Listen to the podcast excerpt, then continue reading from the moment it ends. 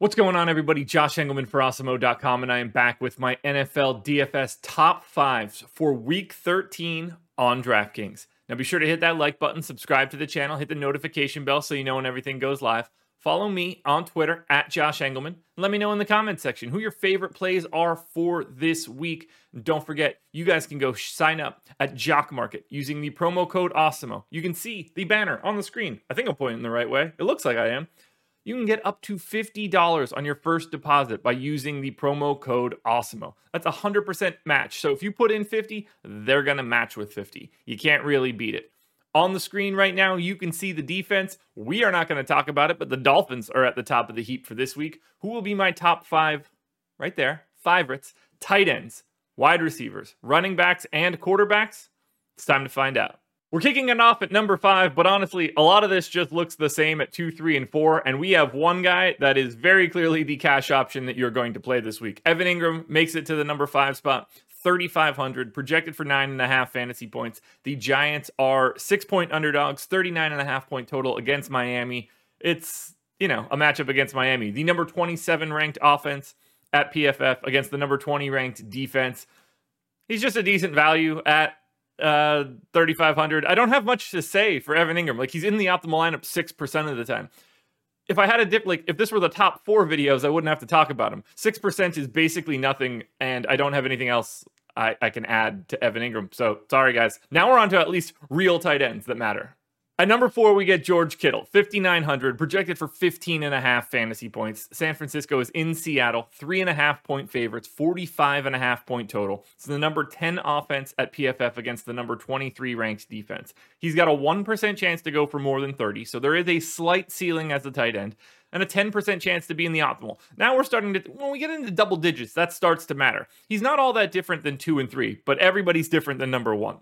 Kyle Pitts slides into the technically tied for second spot, 5,600, projected for 15. 10 and a half point dogs here for the Falcons. 50 and a half point total, though, which means we should accept, expect some scoring. The problem is, don't necessarily know if it's going to come from Atlanta. They are the number 14 offense, but they're going up against the number three defense. He can probably get to 30 once every season and a half, maybe something in that neighborhood, but he is in the optimal lineup 11% of the time, looking pretty good you're going to have a hard time convincing me that a $5,600 Kyle Pitts is a bad play. We're going to switch sidelines now. Number two, Rob Gronkowski, 5,300, projected for 14 fantasy points. I'd be shocked if he doesn't get in the end zone here. Again, Tampa, 10 and a half point favorites, 50 and a half point total. The number one offense at PFF against the number 31 defense. This is about as good of a matchup as you are ever going to find. You even get Brady in a dome. He doesn't even have to worry about weather concerns. Every part of this looks good. Gronkowski looks fantastic. He is my favorite tight end that isn't the very clear number one mispriced guy. And that number one tight end is Foster Moreau, 2,700 projected for 11 fantasy points. The Raiders are one and a half point favorites against Washington, 49 and a half point total. Not much of this matters. What matters is this Foster Moreau should get a lot of work this week, and he's at 2,700. Yes, 2,700. That price alone makes everything work. If you're playing a cash game and you don't use Foster Moreau, it's a problem. If you're playing someone in the cash game and they don't use Foster Moreau, you should write their name down and play against them as much as you can. On to the wide receivers now, and in at number five, we've got Brandon Aiyuk, and we're going to be taking a pretty big step up in tier after this one. 5,600 for Aiyuk, projected for 15 fantasy points. San Francisco, three and a half point favorites, 45 point total. We talked about them a little bit when we looked at George Kittle, but I think Aiyuk looks even better, honestly. 14% chance to be in the optimal. Similar odds to Kittle of going for more than 30. It's just a really advantageous matchup because this Seattle defense is not what they normally are. This one shouldn't be too surprising. 9K Cooper Kupp is in at number four. He is projected for almost 25 fantasy points. The Rams are 13 point favorites against the Jags, 48 point total. They are the number 13 ranked offense at PFF, going up against the number 30 defense. So that's pretty good. 29% likelihood for Cooper Kupp to go for more than 30, 19% chance that he's in the optimal lineup. So you know, you're probably going to need like 25 plus pretty easily and close to 30 to really get that done. Honestly, like you probably need like 35 at 9K. I mean, 28% chance at 30%, 19 to get in the optimal. That means that he can get to 30 and not be in the optimal pretty regularly. That's what happens when you have a 9K price tag. But the overall ceiling on Cooper Kupp might be unrivaled on Sunday. Or you could just save some money and go to $6,600 Chris Godwin, projected for 18 and a half fantasy points. We talked about how good of a matchup Tampa has this week, as good as it gets on paper, 1 versus 31. He also has a ceiling. 6% chance that he goes for more than 30. You certainly don't need that. 21% chance that he is in the optimal because $6,600 is a very easy price tag to pay off. You don't need a ton out of Chris Godwin to get it done. That's why he's in at the number three spot, just barely missing out on the tie at the top.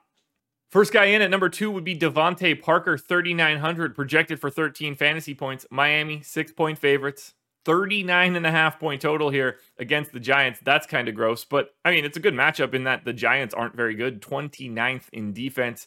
You're not expecting Parker to go for more than 30, but a 21% chance to be in the optimal lineup because of that price tag look, he's just going to pull some ownership because of the price. Be very aware of the build of your lineups if you have, say, Moreau and Parker in that same lineup.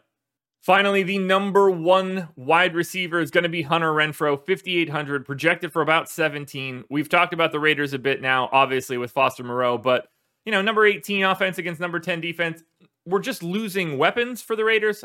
Obviously, Henry Ruggs is not going to be playing anytime soon. We have no Darren Waller, so Renfrow is slowly but surely gaining in role. 2% chance to go for more than 30, 22% chance to be in the optimal lineup. It's a tie at the top, but I prefer Hunter Renfrow. He's my number one wide receiver. Next up in number five, we've got appropriately priced $7,600 Alexander Mattison. He's projected for 22 and a half fantasy points. No Dalvin Cook. Minnesota taking on the Detroit Lions. They are seven and a half point favorites in Detroit, 46 and a half point total.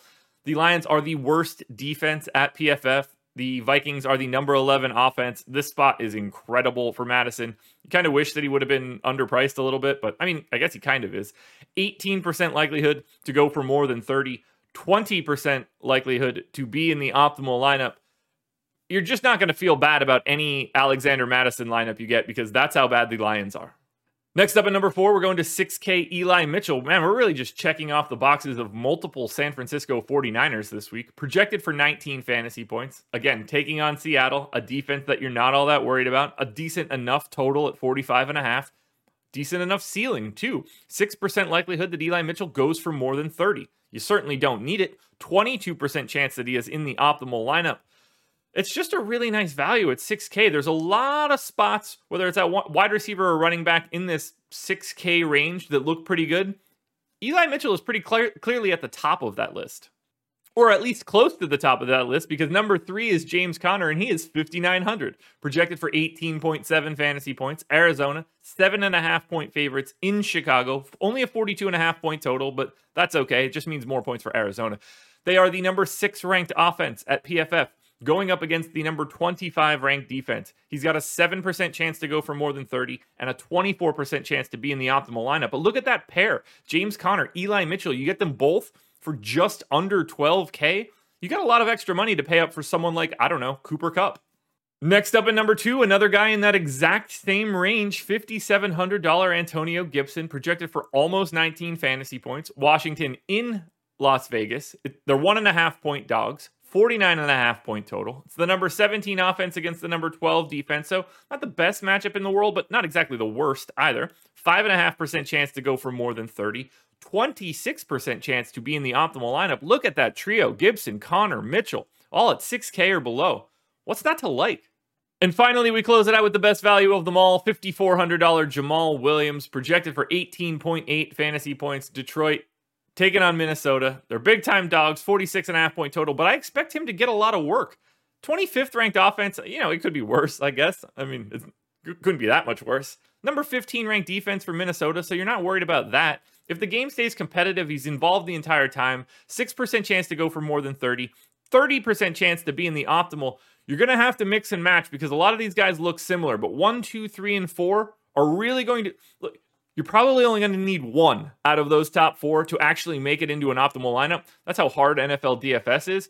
But I think concentrating in this 6 5500 to 6K range is the best spot on DraftKings for any position. Now, before we get to the quarterbacks, one last reminder to please hit the like button, subscribe to the channel, and hit the notification bell so you know when everything goes live. Follow me on Twitter at Josh Engleman, and let me know in the comments who your favorite and least favorite of my contenders are. And don't forget to go sign up at Jock MKT using the promo code AWESEMO so you can get up to $50 on your first deposit.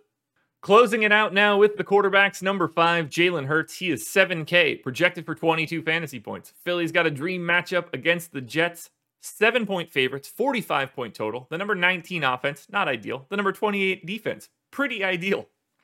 4% chance to go for more than 30, just a 7% chance to be in the optimal lineup. I like Hurts a lot this week. Hard to avoid, but again, it's quarterback. You know, you guys know the drill. We dictate our quarterback exposures based on our wide receivers, not the other way around. In at number four, $7,800 Lamar Jackson. He is projected for almost 25 fantasy points. Baltimore taking on Pittsburgh. They're four and a half point favorites, 44 point total. Lamar sort of is the entire offense for Baltimore, so he's ranked 20th, but it's a little bit different from a fantasy perspective. 21st ranked defense here for Pittsburgh. Not a very good team in general. 15% chance for Lamar Jackson to go for more than 30. 9% chance to be in the optimal lineup. I'm loving it here. Make sure you've got your eye on Lamar Jackson. Well worth a $7,800 price tag. Next up at number three, we obviously talked about a few of the pass catchers that are involved, but Derek Carr is here at 6K, projected for 20 and a half, taking on a Washington football team that is the number 10 ranked defense at PFF. It's not the best spot in the world, and losing pass catchers doesn't exactly help Carr. It helps the other guys. But Carr, on the other hand, would rather have actual better talent out on the field. So 1.5% chance to go for more than 39% chance to be in the optimal. I think you use Carr a lot just by using Foster Moreau or by using someone like Hunter Renfrow. But be aware, I sort of like the opposite stance where you don't have to bring Carr along for the ride because Moreau can get there on his own. And I think Renfrow can sort of get there on his own. It doesn't necessarily mean that Carr has to be there. Maybe you look at the opposite side of this game. Like I said, the opposite side of this game. Number two, Taylor Heinicke, 5,600, projected for 20 fantasy points. You know, slight dogs, big total, not a huge chance to go for more than 30, 10.5% chance to be in the optimal, but Maybe we go to Heinicke instead. We use Foster Moreau or Hunter Renfrow as the bringbacks in a stack because I think Heinicke just looks a little bit better than Derek Carr. And I think that sort of stack in a GPP will be used significantly less often.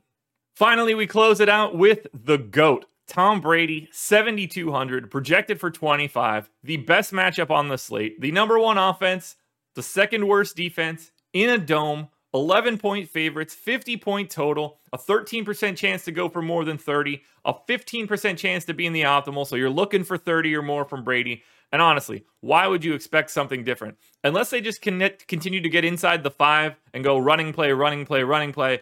Tom Brady is going to score a lot of fantasy points against Atlanta, and that is why he is my number one contender at quarterback. Alrighty, folks, that will do it. Those are my NFL DFS top fives for week 13 on DraftKings. Now, there's a FanDuel version of this video around here somewhere. Check it out. Good luck this Sunday. Enjoy yourself. Make sure you're watching the first look show at 9 a.m. with myself and Adam Scher we break it down for the first hour. The first hour of four hours of content. You don't want to miss it. Good luck this weekend, everybody. We'll talk to you next week.